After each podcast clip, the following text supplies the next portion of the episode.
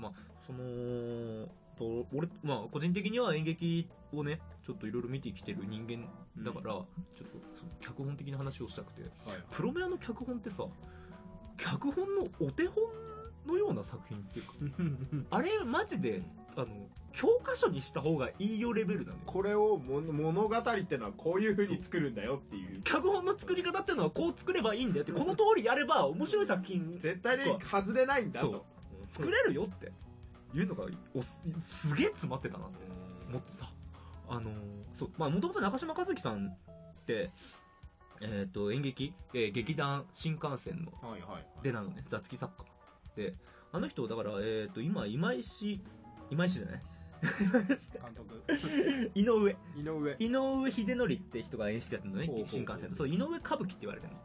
だから歌舞伎。えっ、とまあ現代歌舞伎だねはいはいはい。現代的な歌舞伎をみたいなそのうんうんを中心に書いてる作家さんだから非常に分かりやすくて起承転結がはっきりしてる作品をだからもうすげえまあいろんな大きな大胆な発想うん。取り入れながらちゃんと王なおか道をいくつそれでもちゃんと王道っていう。で歌舞伎ってうん。歌舞伎とか、まあ、日本的なものってさこうなんだろうなう裏切りとかはいはいはい。没落とかさはいはい。没落からの繁栄とかえ、どうしてもこう、聖者必須みたいなね、あれを取り入れてくるよね。でプロメアに関しては共存とか差別とかうんいろいろあるじゃん。それなんかね、身分の差とか、なんか人の、人に関することをめちゃめちゃ詰め込む。うん歌舞伎の、えーっと、ベースっていうか、有名なやつだよね、なんだっけ、えー、とか、まあ、いろいろあるけどな、義経のやつとかさ、義経千本桜とか、まあ、あれは平家メインだけど、うん、滅びてく平家を中心に書かれてたりするじゃん。うん。そういったなんか日本的なものをちゃんと混ぜ込んでてさ、うんうんやっぱ日本人に刺さるわけよ。うん。そういった大胆なものを取り入れながらちゃんと王道行ってるから。王道も言ってる。うん。で、えー、その脚本的な良さっていうのは、まずテンポの速さ。テンポいいよねキルラキルもそうだし、うんテンポの速さが売りだってアバンで言ってたからね。やっぱこれは演劇から出てる人、うん作家だなって思うのが、そのやっぱり演劇っていうのは展開の速さが重要なの。飽きちゃうから。そうだね。見てるうちにだんだんねそう、飽きちゃう。飽きちゃうのね。生で作品やってると、あと暗転とかさ、ん。ちょっとしたきっかけで人って飽きちゃうから、変わった瞬間ね。いかに暗転を挟まないで、はいはい。きれ、きれよく見せるか。うん。その、あと展開の速さと、あと多さ、展開が多くないとだれちゃうから。うん。それがもう、ん如実に生で反映されちゃう。うん。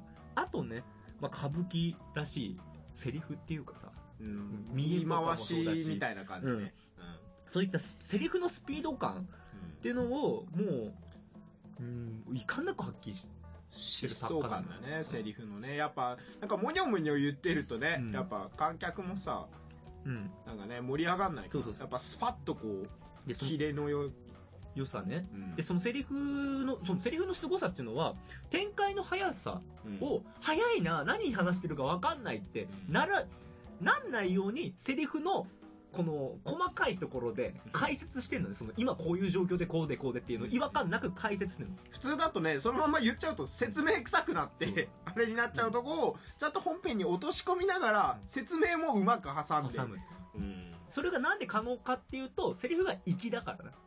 粋なかセリフと会話が挟まってるから、説明臭くならない。ならないよね。うわ、うまいこと言ってるし、話がわかる。楽しく見れる。うん。その話の説明の部分をね。うん何気ないコマみたいだなってうん。思うシーンでもちゃんと説明してるのね。あの、ピザのシーン、ピザ屋のシーン。ピザ食ってるし。あれピザ食ってるシーンだなと思うけど、結構大事なことをいっぱい挟んでるのね。うんうんうん。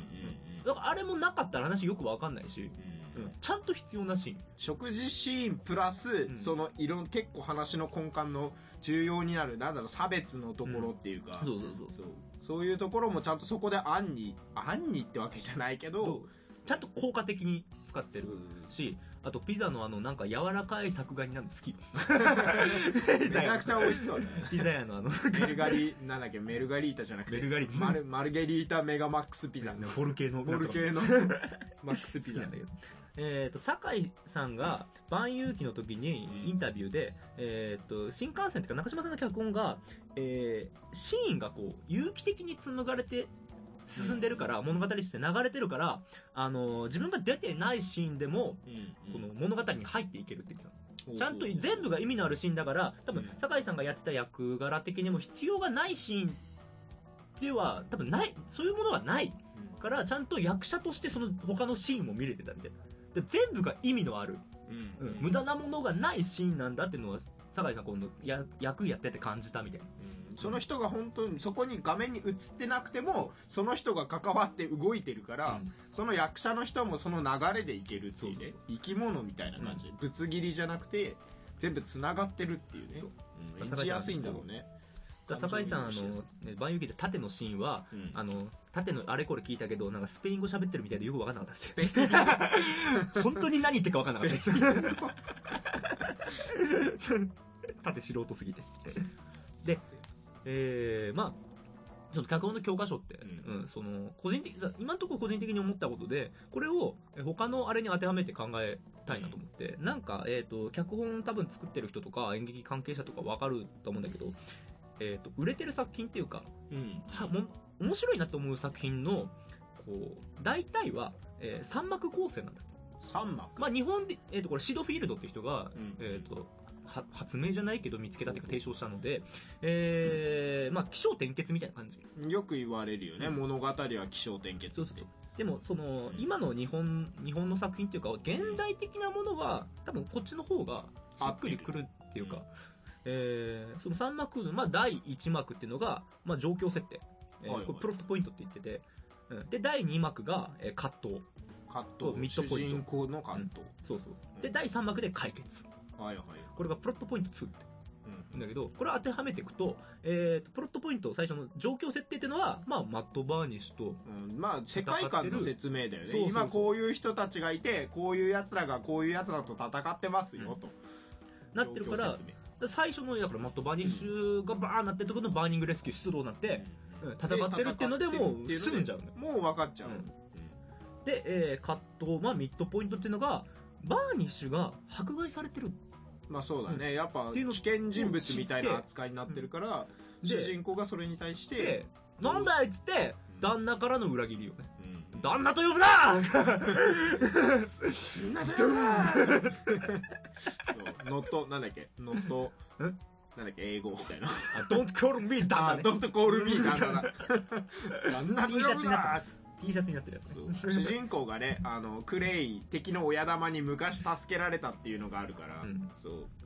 ガロがね。ただガロその旦那のことを尊敬してたのに、うん。旦那が悪いことしてたと。それに気づいた。実は悪いやつだったと、うんで葛藤ですね。そう。でで第3幕が、えー、プロットポイント2、はい。えー、まあ殴る。解決。殴る。あの、まあ、ざっくり言ったけど、まあ、真の敵、まあ、クレイという敵をこう倒すために、まあはい、リオと協力してね。うん協力して、で、倒すっていうよりはもう全てを救う。あのーなんだろうただ殴って終わりじゃないんだよね。ここがねいいとこだ。うん、そう全てを救うってところがうん。ちょっと次のポイントとしてはいあって、そのまあ、三幕構成としてよくできてる。うん。本当にこれは全部当てはまってよくできてる。でもう一つ脚本で大事なことっていうのは主人公まあで置いてる主人公のキャラはうん。えー他のキャラとワンステージ上にいなきゃいけない。ほうほうほう。他のキャラと同じ、えー思考とか考え方よりもうん。一個上にいないと主人公として魅力的ではないっていうのがあって。うん、えーだからガロはもう徹底してそれだったしリオもそう、うん。ガロはもう周りと違うんだよね、うん。ガロが徹底したのはもうとりあえず全員を救うっていう。そう。バカなんバカなのよ。バカな火消しバカなのそう。よ普通だったらもっと安定した道を行くんだけど、普通だったらその普通の人だったらいやもっとそのリスクのないそんなバカなことはしないんだけどガロバカだからもう行っちゃう。ガンガン行っちゃう。ガンガン行っちゃうガロバカだから。バカだから。うん。火消しバカだから。火消しバカだから。うん。やった後に考えるみたいなタイプだから。誰かをえーっとだからまあ他のバーニングレスキューだったら、だから他になんだろうとりあえず今、ま、バーニッシュは置いといて民間を救うとかさ。他はまあえー、まあもろもろあると思うけどとりあえずもうガロは全員を救う。全員最終的にクレイまで救おうとしてたの。敵まで救うっていうね、その味方を救うのはもちろん地球の人類みんな救うのはもちろん、うん。クレイの敵役も最終的にぶん殴って止めはするけど、止めた後でお前も救うって言うんだよ。リオも。うん世界も。リオあんたも。も世界も。あんたもだっつって。で。救おうとする。これがまずその同じステージにはいないと思うから他の奴らはね、みんなね、そいつは犯罪者だからみたいな、うん。許しておけないみたいな感じなんだけど、なるはずなんだけどなるしなるんだけど。であとリオはまあえー、バーニッシュとして人は殺さないと、そう人は殺さないっていうポリシーがあって、うん。物は燃やす。まあ、物は燃やすとしてもちゃんと逃げる道は残してると、一般の人たちがね、巻き込まれないように。バーニッシュは人は殺さないと。うん。うん。やっぱその周りのバーニッシュとはやっぱりワンステージ上にいる。考え方が違う、うん。他のバーニッシュはやっぱその敵は倒せと、うん。なぜ殺さないんだみたいな。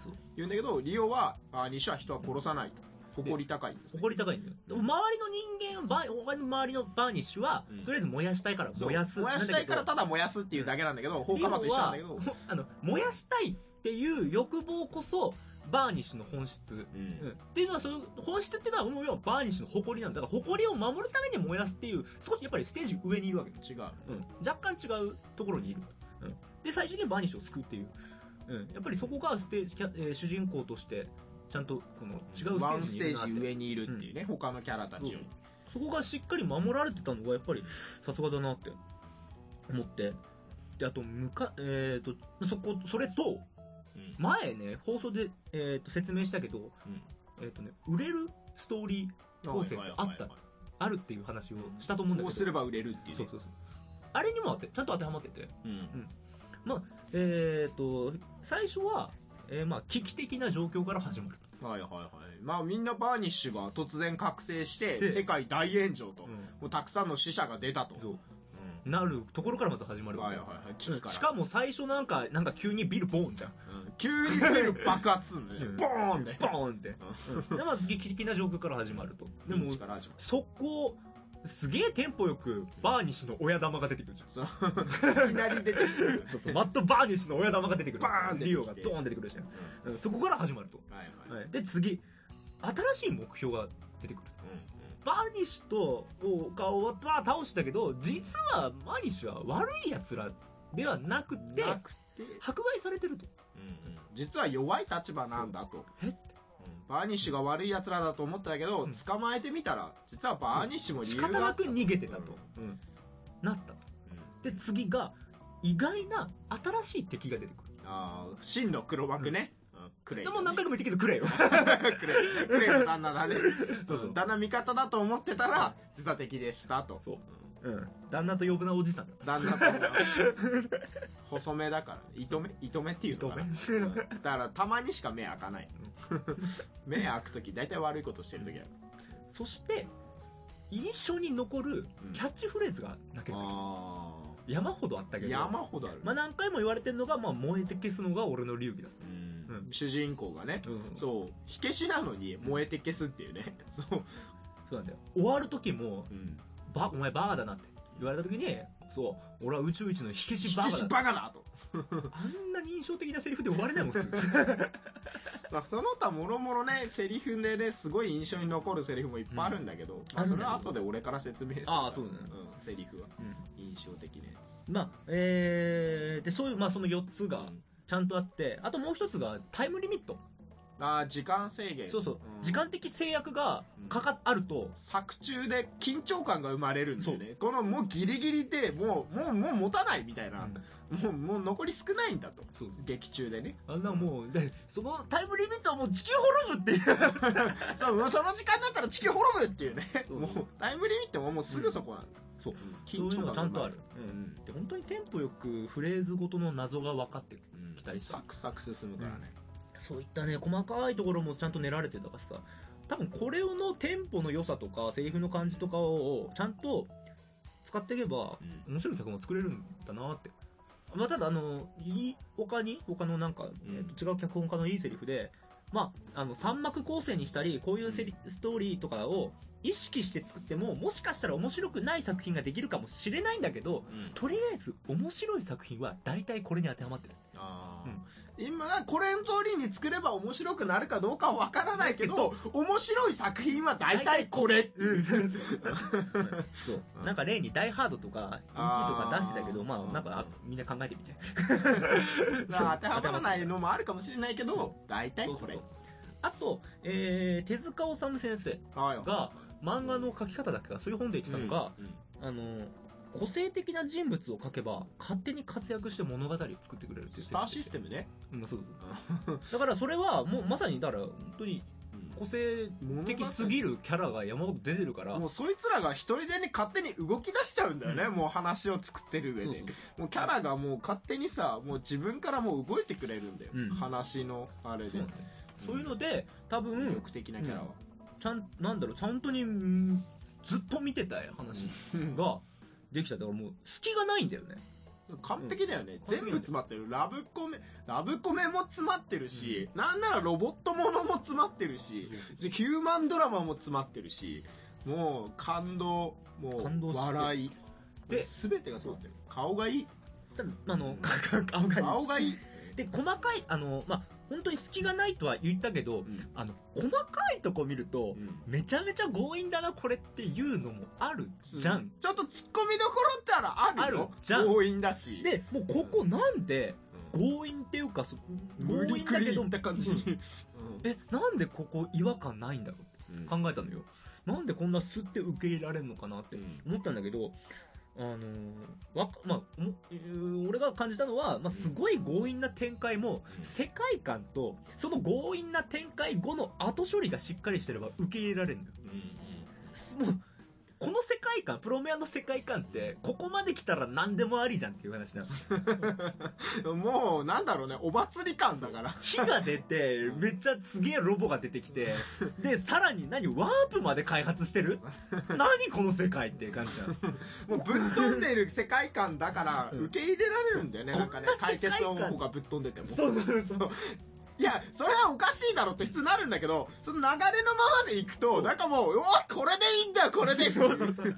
なんだろうね。細かい理屈なんてどうでもいいんだよみたいな。奇跡的に湖に落ちたらなんか AI がいた？う。ん、いけるたまたま解決するんだ本当に。運が良かっただけみたいなこともあるんだけどでも納得ができる。で、その後処理っていうのはささっきその言った、あの、たまたま運が良かっただけだって。ちゃんと言うじゃん。そう、ちゃんと言う。それね、うんいや、たまたまじゃんみたいな、うん読者から突っ込み入ると思うけど、いや、もう本人もたまたまって言ってるじゃん。じゃあたまたまだわって。うん納な得できる。納得できる。あ、じゃあしょうがねえわ、たまたまだから。ここがうまいんだよね。落としどころをちゃんと作るんだよね。この、うんなんだろう、合点がいくっていうか、視聴者の疑問にちゃんと答えてくれた。答えてくれるう。んうん。で、その、まあもう、もう、そんな言われたらもう何でもいい、何でもいいって思って言ってるさなか、それを超えるめちゃくちゃいいシーンが、バンバンに出てくるから、もうどうでもいい。もう盛り上がるしかないもうあとは。もう。細かいとこどうでもよくなるもん、うん。そのどうでもよくなるにはちゃんとそれまでの下地があるからどうでもよくなるんであって普通にぶん投げただったらもうこれは文句出るそれあこれ文句出ないのは他の下地がしっかりしてるから。そう。うん。支えられてるからこのどうでもよさが気にならなくなる。最高になる。逆にそれが良くなる。そう。半沢直樹みたいな、ちみ、本当にあの、緻密に一つ一つね。積み上げられた。もう金融とか政治とか関わってるところで急に、あのー、なんだろう、この不正な、不正がこう暴かれるあの書類。まあ、なんやかんや町工場の人が持っていましたよみたいな。それをもらってね、今ワープで届けてもらいました。って。言ってきても、え？え？ってなる。急になるじゃん。その世界観ではならない。で、プロメアでそれ多分言われたら、おうワープ。ああそっかよくやったなって。ああのなんだろうあれひあの彼岸彼岸島？彼岸島理論。彼岸島理論。うんその辺にエンジン落っこちててもでかした終わる彼岸島理論です。彼岸島理論です。いやそうはならんやろってなる。でも、彼岸彼岸島はちょっとやりすぎなとこあるよ。そうはならんやろみちょたいな。っと突っ込まれつつあるから。いやでもギャグ漫画だから。そんな剣はない 最近だとねもうみかんを木に刺してバットで打ち込むっていう。みかんは武器になるって言って。そうはならんやろってなるんだけど彼岸島だから大丈夫なるの彼岸島では。その辺にエンジン落っこちてたり味噌落っこちてたり刀落ちてたりすんの彼岸島だとまあでも、あの、ひ まあ、彼岸島、彼岸島は彼岸島だから。プロメアはプロメアだからプロメアだから、プロメアのすごいところは、そこをギャグっぽくならずに、ちゃんと受け入れられるところよね。そうそうそうなん。彼岸島はもう逆漫画じゃんってなるんだけど。なんでやねんって言ってギャグ、ギャグじゃんっつって受け入れてる形だけど、プロメアはまあまあまあでいけるから。そう、なんかプロメアのなんか熱いから。うん。熱いの？もうなんかギャグじゃないの？熱いの？うん。あこれだよこれみたいな。そうそうそう。うん、そそこが。こはまあプロメアしかり、長嶋一茂さんの妙っていうか、うん。これ新幹線でも結構あることだから、うんなんか急に鍵が出てきた？その鍵結構重要なやつなの？え、でもなんでこのタイミング出てきた？まあでも重要なやつか。うん。納得させられてしまう力があるって。キルラキルもう唐突にぶっ込んでくるからね。そうそういうのがあるから、でもそれはでも脚本の妙だなって思った。で、えーっと、ちょっと待って、俺すげえ喋ってるけど、今回でも1時間以上は超えて収録することを決めてたからまあ、短く、まあ収まるわけない。収まるわけないよ。収まるわけないあだって9回見たんだぞ。うん。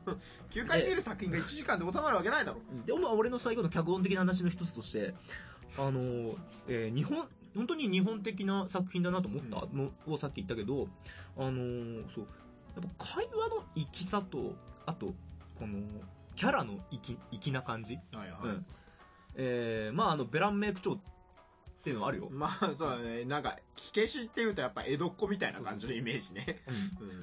うんで、粋ってなんだろうって思ったんだけど、昔ちょっとねあの、えーっと、えー聞いたうんやつで、えーっと、久喜修造の、うんえー、粋の構造って本があるのよ。おううん、まあ、粋ってなんだろうって言って解説してる本なんだけど、それで、昔、えっ、と、載ってたのが、えっ、と、まあ、ざっくり言うと、えーえーまあ、い粋ってのは、うん美体えーなんかこう、色気的なものと、うん。いわゆる色気と、あとね、えー、育児えー、育児、育児っても言うよ。うん。育児。育児。育児と、諦め？っおう。てのがね、絶妙なバランスである状態なんだって。その本であったのが、えーっとまあ、運命によって諦めを得たえー美体こそが、まあ、生児育児の生児の自由に生きることそれが生きみたいな言ってて。で、えーっとそれに当てはめてちょっと考えてみようかなと思って考えたんだけど、まああのまあ、諦めっていうか、うん。うん、諦めの前にあいつか生児の方がいいか。まあ生児っていうのはさ本当に江戸っ子の あれだよね生き、なんだろうね、生きざま、いなんその江戸の道徳感よもう、ちょっとつ盲信じゃないけど、うんまっすぐ突っ込む。そう、江戸の火消しなんか本当にだから、まんまなのよね。もう本当にね、うん突っ込んで壊すっていうね。そうそうそう。火事だーっていうか、火事だーっつってもう火事をおいちょっとおい消すんじゃなくてもう家壊すっていそうう。そうそう。うん。あのもう江戸の道徳感とか価値観がそのまんまもうガロの思いじゃん。極東の島国の極東の小さな島国で 昔伝統の火消しのね、格好だっつって。なんであんなに惹かれてるかはわかんないんだけど、でもその多分、そういった江戸っ子の感覚がもうああったんだろうね。ガロ好きなんだろうね。多分ノリが合うんだろうね、うんその。で、あ諦めって何なんだろうって。うんで、ガロの諦めってのは、あのー人を救うとか消火活動、火を削ってこと以外の全てなのよ。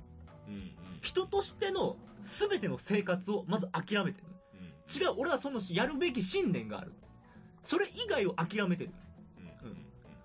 でもそれ諦めっていうかもう、それ以外はまっすぐ、それ以外捨ててまっすぐ生きてる。で、その状態で、かつ、えーまあ、その諦めを得て持ってる美体、色気ってのは、まあ、えーっと、その美体ってのが、まあ、ざっくりと惚れた相手をものにしたいみたいな。おーおーまあ、だから、江戸っ子とかで置き換えると分かりやすいけど、ガロに、何なんだろう？ガロに合わす、合わせると何なんだろうと思って、まあ、惚れた相手をものにしたいって、まあ、言い方変えると、心をつかまれた相手をうん手に入れたいみたいな意味じゃん。クレイだね。そう、クレイに置き換えてもいいのよ、別に。クレイだね。まあ、そのクレイに救われたっていうこと。うん。だからまあ、クレイ旦那に置き換えてもいい、これを。うん。これもうな、旦那にまあまあ男と女とかじゃないけど、旦那に恩を返したいみたいなね。で、えーもう、えーまあ、それも、そう置き換えてもいいし、俺もう一つ考えたのは、その、旦那に救われたっていう、うんその、えっ、と、事実に対しての憧れ。だから、救うっていう、この、ばまあ、概念っうんていうのを、旦那からね、この体験がやっぱ元になって、ガロが救いたいっていう気持ちは、この旦那から救われたから、じゃあ俺も返したいっていう。そういった救うっていったものを意識、概念を得たいっていう思い。それが、えー美体になるんじゃないかな。色。うん。だからその3つのバランスが、わかるから、ガロを見て、粋だなって思う。粋だなと思う。うんじゃないかなってのは感じた。うん。これ多分、えーっと、まあ、中島さんのその劇団新幹線の作品では、うん。すげえいろんな作品に、まあ、出てくる概念っていうか、いうん、粋だなと思うのがいっぱいキャラ出てくるから、うん、絶対そこに当てはまるものだなと思ったから、そこを感じたから粋なんだな、このキャラと作品はって思ったって話をした。だからやっぱりそういうものがちゃんと、えー、と備わってるから見ていて気持ちがいい日本日本人の心に刺さる作品なのプロメアっていうのは。もう歌舞伎だよ。プロメアってのマジで？歌舞伎だよ。歌舞伎だよ、本当に歌舞伎だと思った。こんだけこのうまい具合に作ってる。うん。ちゃんと王道を生きながら大胆な発想まで入れてる。うん。うん。歌歌舞伎だね。歌舞伎。うん。ちゃんと日本的なものを踏襲しながらできてる作品なんだなってのを感じたっていうのが俺の中でま、まあ、脚本の妙だなと思ったとこかな